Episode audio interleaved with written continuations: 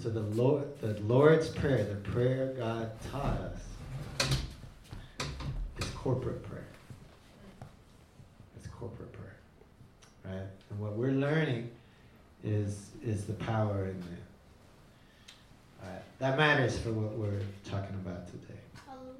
So, while we were praying about four or five weeks ago, um, at one point I said, is, is anybody getting something? And the youth pastor said, you know what, I don't know why, but this, this passage is really on my heart.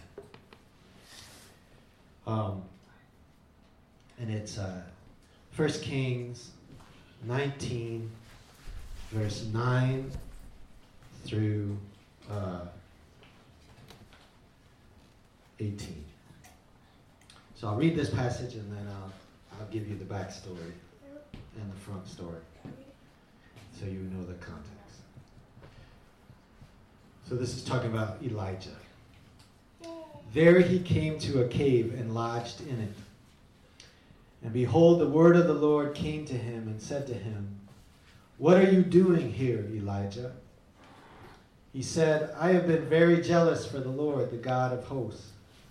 For the people of Israel have forsaken your covenant, thrown down your altars, and killed your prophets with the sword. And I, even I only, am left, and they seek my life to take it away. And he said, Go out and stand on the mount before the Lord. And behold, the Lord passed by, and a great and strong wind tore the mountains and broke in pieces the rocks before the Lord. But the Lord was not in the wind. And after the wind, an earthquake.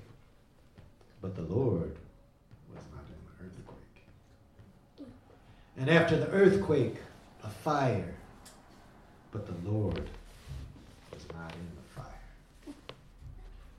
And after the fire, the sound of a low whisper. And when Elijah heard it, he wrapped his face in his cloak and went out and stood at the entrance of the cave. And behold, there came a voice to him and said, What are you doing here, Elijah? He said, I have been very jealous for the Lord, the God of hosts. For the people of Israel have forsaken your covenant, thrown down your altars, and killed your prophets with a sword. And I, even I, only am left, and they seek my life to take it away. And the Lord said to him, Go, return on your way to the wilderness of Damascus. And when you arrive, you shall anoint Hazael to be king of Syria. And Jehu, the son of Nimshi, you shall anoint to be king over Israel. And Elisha, the son of Shaphat of Abel Maholah, you shall anoint to be prophet in your place.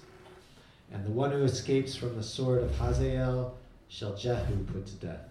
And the one who escapes from the sword of Jehu shall Elisha put to death. Yet I will leave 7,000 in Israel, all the knees that have not bowed to Baal, and every mouth that has not kissed him. Amen.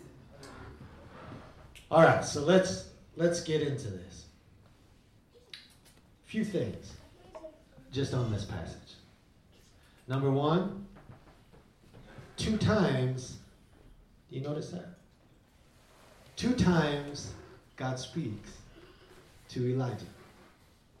Two times. And he pretty much, both times, says the same thing. What are you doing here? All right? So let's let's just think about that for a minute. All right? And behold, the word of the Lord came to him and said to him, What are you doing here, Elijah? So, what we see right away is that God repeats himself. Okay? So, we want to pay attention to that. Anytime you come into the, a, a scripture and you see that God repeats himself, you want to pay attention to that. Why is it God saying the same thing? Why is the same thing happening twice in a row? Another thing you want to do is sometimes there's a chiasm. All right? Remember what the chiasm is? The chiasm is where where you kind of move towards the middle. So you have verse over here, verse 12 looks just like verse over here, verse 6. And then verse 7 looks a lot like verse 11. Verse 10 looks like 9. Now pay attention to what's in the middle. All right? That's that's what you get from that. So I'm just going to throw that out there because I, I just noticed that right now, so I don't have an answer for you. But when you go home, look at that because you actually have a chiasm here. You have bookends of the exact same phrase in this verse. That tells you something in the middle is probably the most important. And actually, if someone will take a look at that and let me know somewhere in the middle of this, if you figure out what is in the middle of that, let me know and we'll look at that. All right? So, why do you think God is bringing this up twice? And what is the difference between the first time and the second time? When God asks the same question. What is the difference? All right? He asks the same question. What is the difference between the first time he asked the question and the second time he asked the question? I'm looking for what literally in the text is different from the first time and the second time. What is literally different? You just have your Bible open if you're going to answer that. So first of all, I want to give you a, a, just some biblical IQ. When you see the word of the Lord came to Elijah, all right? The word of the Lord can mean he got a revelation. But a lot of times when you read the word of the Lord came, it means like the angel of the Lord came. All right? The word of the Lord has is, is a person. A lot of times in scripture, that's why like they knew when the word of the Lord came, this was the word of the Lord. It wasn't I got this thought. It was a person stood in front of me and spoke to me. Mm-hmm. All right? It's like Mary didn't hear a voice she saw an angel, right? So the word of the Lord can actually be the God incarnate personified in when it says word of the Lord in the scripture. All right? And you kind of have to look at the context to understand which one it is. So when you hear about that prophet, the one remember the the guy who prophet lied, right, and came to him and said, no, God said you could eat dinner with me, right? And then it says, and then while they were eating, the word of the Lord came to the prophet that lied and said, You're a dead man. Right? Right? It's like, I lied to you, but now that the real word of the Lord is here, we have to pay attention to it. So whenever you read that in Scripture, there is the reality that that has a validity to it that's not like just in somebody's head. Mm-hmm. I would want to double check what scholars believe this word of the Lord would be, but just know that that is a possibility that the first time the word of the Lord shows up to him, it is more tangible in terms of how he sees it. All right? The, the second time, it is less tangible. So it says God is not in the wind. So he's not in the wind. He's not in the fire and he's not in the earthquake. And then this is the sense I get. So Elijah's like standing here, all of a sudden it's wind. And you know, it's Hollywood. Rocks are falling, all this kind of stuff. The wind rocks everything. And then there's fire. And then there's an earthquake. The whole thing shakes. Mm-hmm. All right? And then after that, you hear a.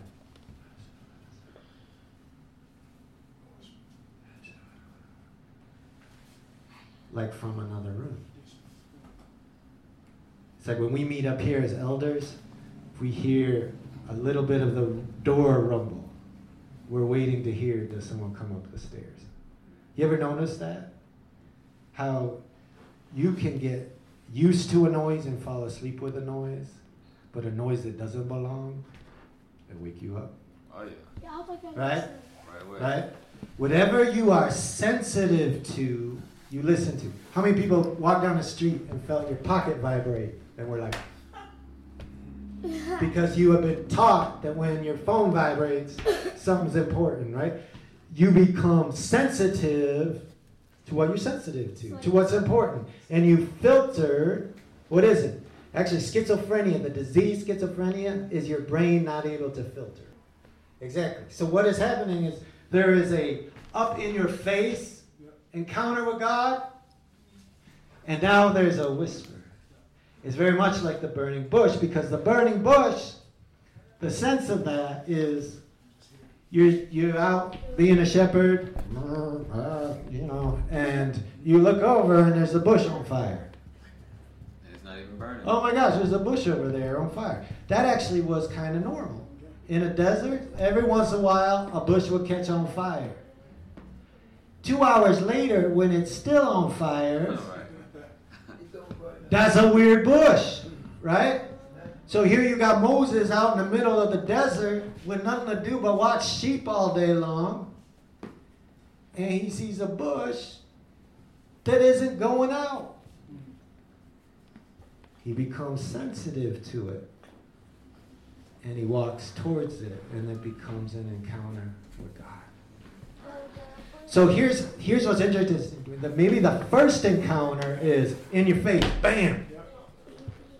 That's those moments in your life where God just hit you over the head with a two by four, right? You met God in a way like that interrupted your life. That's Paul on the road to Damascus. Bam, you're blind, right? You're going to pay attention to me now. You haven't been paying attention to me. You are going to pay attention to me now. Sometimes God has to grab us. In 93, 94, we used to go out on the out on the street corner out here. The presence of God was so powerful. We would pray for drug dealers that would fall on the ground. Didn't know Jesus. We're going to pray you get the Holy Spirit. Bam! Right? Oh my gosh, this thing's real. It was God getting in people's face saying, right? We need that sometimes. We need that. God grabs you, shakes you, says, Look at me. Because otherwise, we think he's Santa Claus. We think he's the tooth fairy. He's just a story those old folks tell. Mm. You need that sometimes encounter with God that shakes you. That's right. All right? But that's step one. That's what this scripture is teaching us. Where do the grown ups live? The grown ups in church live. I hear a whisper. And I don't know what it is. I can't hear it clearly, but I know God wants to say something. So I'm going to walk over here and I'm going to investigate what is God saying. It's a sensitivity. You are sensitive to what is most important to you. My dad used to say, when you would cry a certain way, your mom will wake up and bam. There's a other type of crying. There's a type of crying when when Uriah was a baby. I can sleep through that crying. All right, all right. There was another type of crying that will wake you up, and you run to it. You are sensitive to what you most care about. So, what is happening up on the top of this mountain? God is doing the I grab you, Elijah. Look what I can do. Wind, I can do that. Fire, I can do that. Earthquake, I can do that. I can shake your world. I can rattle your world. I can destroy as much as I want.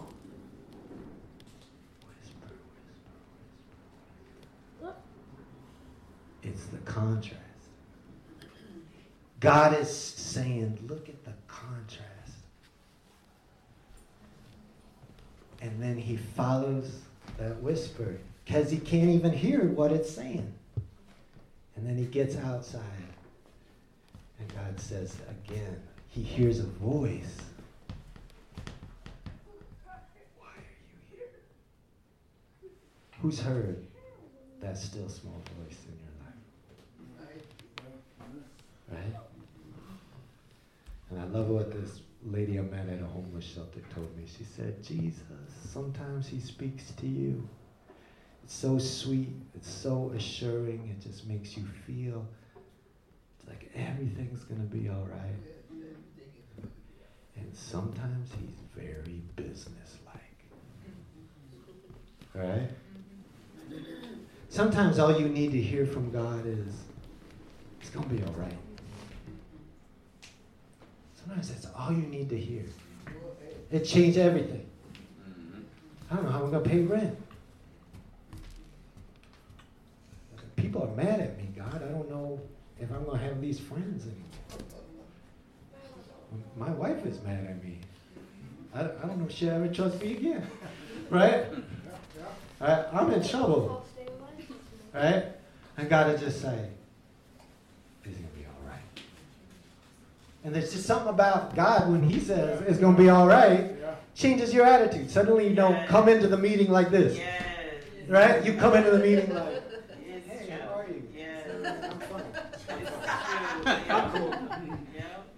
And we've been doing life long enough. You've seen both sides of me, right? Like you've seen both sides of me like that. The hi, how are you? And the, you know, like scared. All my ideas are about to get destroyed right now. That, that's what's going to happen to me right now, right? This is what is happening. And what is what is the lesson here? The lesson for me here is the still small voice what God is after. See, a grown up doesn't need to be shaken. When my boys are younger, I gotta maybe yell at them, raise my voice, I gotta spank them to let them know I'm for real, I'm serious. First of all, when they get older, you can't do that anymore. Second of all, when they're older, we should be at a place in our relationship where if I say, hey, son, I don't think that's a good idea, they trust me enough to stop and think about it. All right? Now, that's if I'm a, I'm a dad. I, I could fail. God is not going to ever fail you. The difference is the trust. Right? That's the difference. I want us now to think about the power of that still small voice. Because here's the story. The story is that, that God's voice came to Elijah and said, Go tell Ahab it's going to start raining again. Because the very entrance of Elijah into all of the scripture in verse uh, in chapter 18 of First Kings is he goes to Ahab and says, Because you've been so wicked and because you brought in Jezebel and she is teaching the people how to worship God, uh, how to worship false gods, I am going to cause a famine in the land for three years.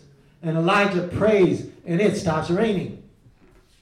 And famine in an agrarian society is a big deal. It means everything stops. Everything stops. It would be like if I went to Donald Trump and said, a recession is about to hit America and it will not let up until I say so. See you later. And I'm moving to Mexico. All right? And and that's what Elijah did. He went to Mexico. I mean, it wasn't Mexico, it was the Kidron Valley. And you know, he got fed by ravens. Right? Yeah, yeah, yeah. So so yeah. It would be exactly like telling Donald Trump I'm gonna go to Mexico. All right. So, so that's what happens. Then God finally says to Elijah, Time is up. Go tell Ahab, this is all God said. Go tell Ahab it's going to rain. And then we watch, Elijah goes to Ahab. He says, I need to talk to you. It's going to rain. And Ahab, right before he gets there, Ahab insults him. He says, Oh, here comes the guy that made trouble for Israel. All right? He's blaming the lack of rain on Elijah because he prayed for it.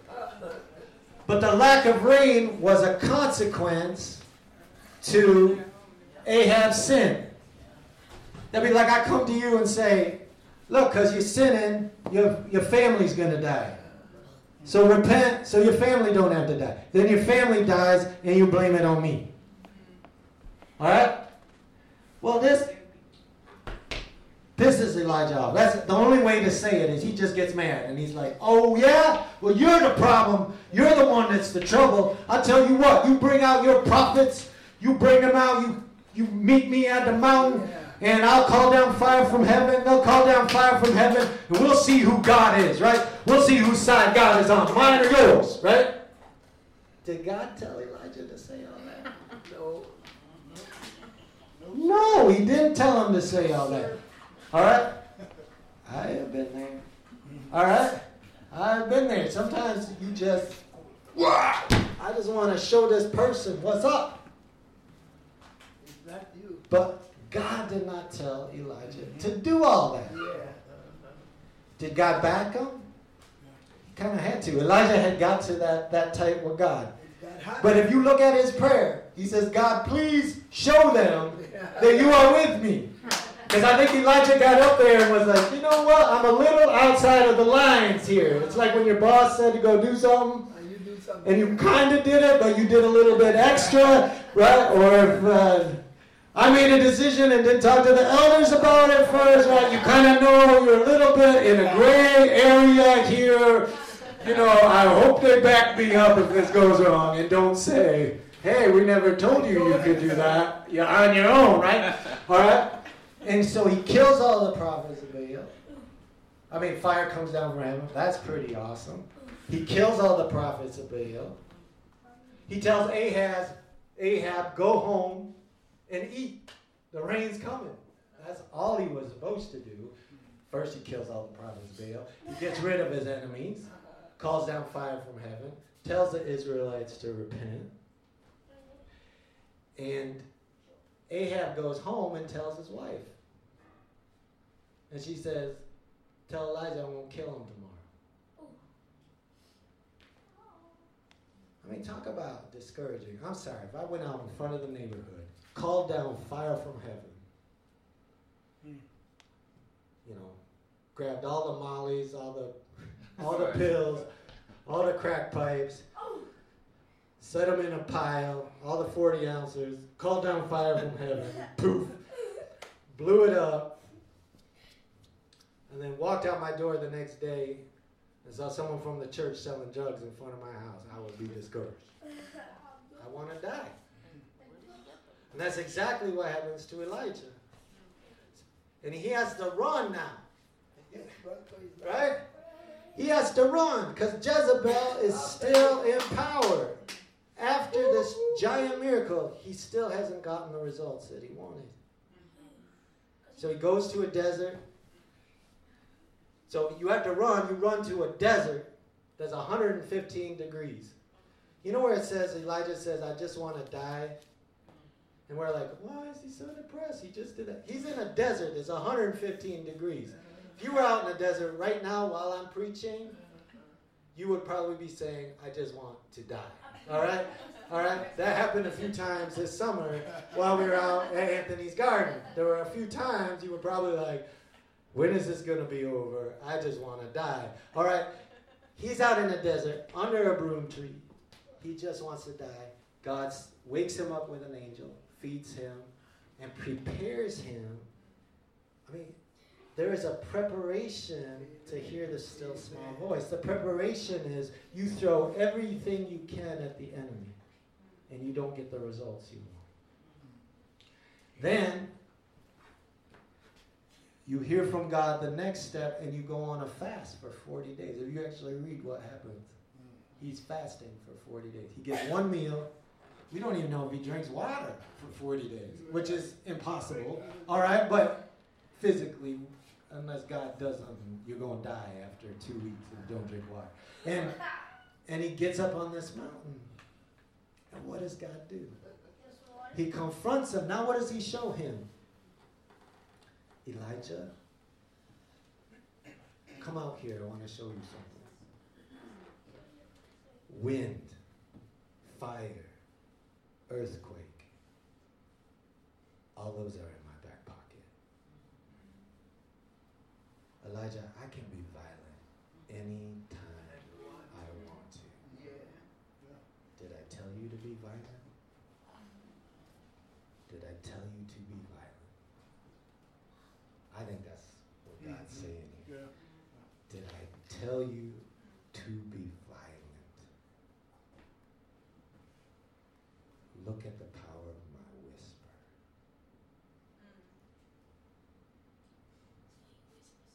Power of my whisper. Here's what I think God is saying. What's really going change the people? Praise the Lord. Praise, Our programs, getting them a job, getting them housing, changing the physical. Nehemiah built a wall. The end of Nehemiah, they go for a walk and people are selling stuff around the wall on the Sabbath. Right? Be like we we built you houses, you're selling drugs at the house we built you. No, We got you a job, you're working a job and selling the drugs at the house we built you.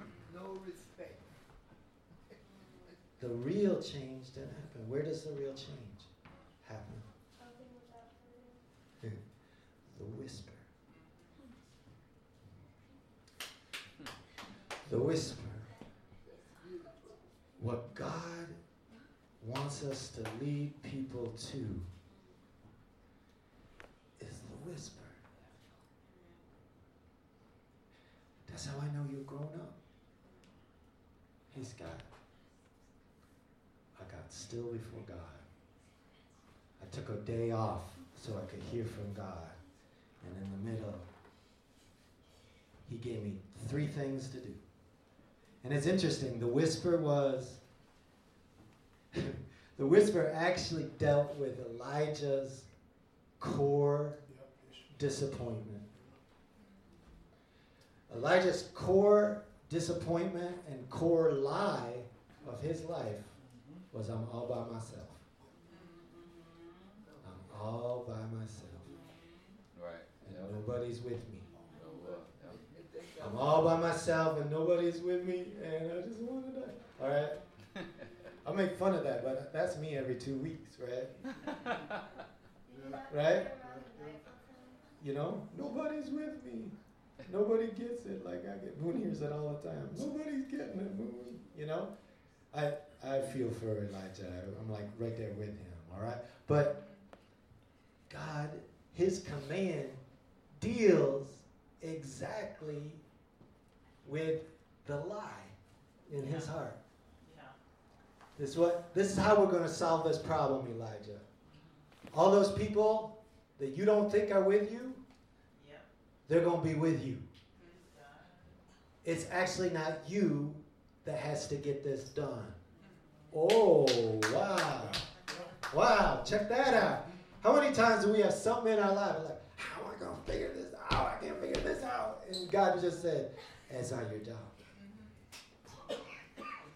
That's somebody else's job. You just go give that job to somebody else. Then it's on them. It's not on you, it's on them. Oh, wow, I can go back to relaxing again. Right? And he says, You're going to anoint three people, and they're going to take care of this problem. Now, here's the thing it took 10 years before that problem was taken care of. Jezebel stayed in power for 10 more years after this. But check it out. This is how good God is. So, Elijah anoints Elisha to replace him. And then Elijah gets up out of here and goes to heaven. He never sees Jezebel defeated in his lifetime. Elisha, now I don't know what's up with this, if Elijah was disobedient or if this is the way God meant it, but it's actually not Elijah that anoints Jehu. It's Elisha sends some prophets to do it. So, what was the lie? I'm all by myself. Where does the salvation happen? All kinds of different people giving the power away. We have to be careful. When you think it's only you, it almost never is. Right? And he says there's 7,000 people you don't you don't even know Right, you didn't about know about, right. that have never bowed just like you have. Yeah. There could be there could be a church of a thousand people in this neighborhood that one day they just will show up Amen. and be like, we've been working with folk up here the whole time. The kid that was murdered was brought up here by his uncle, who is a pastor in Evanston, who I never met. I've been here 26 years. I never met this guy. Mm-hmm. I'm not all by myself, as much as I thought I was sometimes. But check this out. When Jehu gets anointed,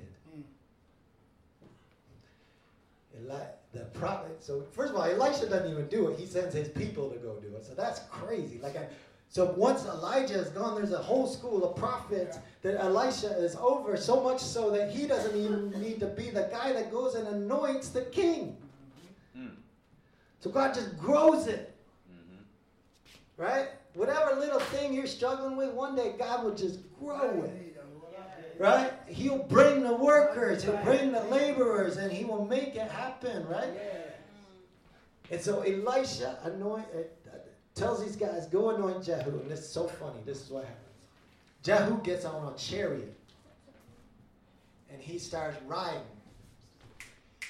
And he comes against the king of Aram and he shoots him dead. It's so funny because they're like, they're like, uh, uh, I see someone coming in the distance.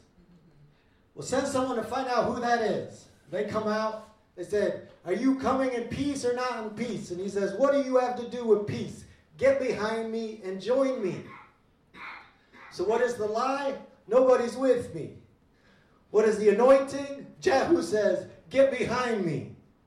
And the guy that the enemy sent gets behind him and starts riding with him.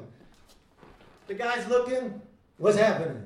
Uh, well, the guy we sent, he's now behind him. Send somebody else. Okay. We send somebody else. Hey, you coming in peace? I'm not coming in peace. If you're with me, get with me. All right, I'm with you. He gets behind him. What's happening now? Well, that other guy was saying he's, he's coming with him. Oh, this is weird. Let's get in a chariot. Let's go out there. He comes out there. Are you with? Oh my gosh, that's Jehu. It's a trap. He turns around. He tries to run away. Jehu shoots him dead. And then he shows up on Jezebel's front door. And she comes out. Right. She's the, she's the she's, not that Beyonce is necessarily a Jezebel, but she's like she's the Beyonce of Israel, right? Like she is a good looking woman, right? She must be because it says she puts on her makeup, right. and that's where her her seduction is where her power came from. Right. And she walks up and she looks at Jehu like, What you on? I'm not scared of you. I took out Elijah. He's not even around anymore. I've, I've, they called down fire from heaven. I'm still here. What does Jehu say? Remember the lie. The lie is no one's with you. Right. Nobody will stand with you against the evil. Jehu says, Are you with me? Throw her down. Mm-hmm. And her eunuchs who have been living with her the whole time are like, We'd love to. Boom. Window, right through the Yeah. window. Right through the window. What was impossible with Elijah was easy for Jehu. And all that needed to happen was to listen to the whisper. All that needed to happen was to listen to the whisper. Church, we don't always need a plan. We need God's plan. we don't need to always figure it out. we need to hear from the Lord. And that is why we got to be in prayer. If we can create a space, I'm, I'm more and more becoming convinced. The game will be won when we co- create a space where people can hear the whisper from God. If we can create a space where people can hear the whisper of God, He'll tell them what to do about their problems. You won't need to figure it out. If you can create a space in your own life to hear the whisper from God, you'll know what you're supposed to do and what you're not supposed to do. Isn't that the job of the church? Amen. Where else are people going to have that space? I believe it. That is the key strategy for us to win. And it might take 10 years. It might take 10 years. We don't. That's up to God. Amen. We'll be on His plan, not on ours. But if it's God's plan, we will.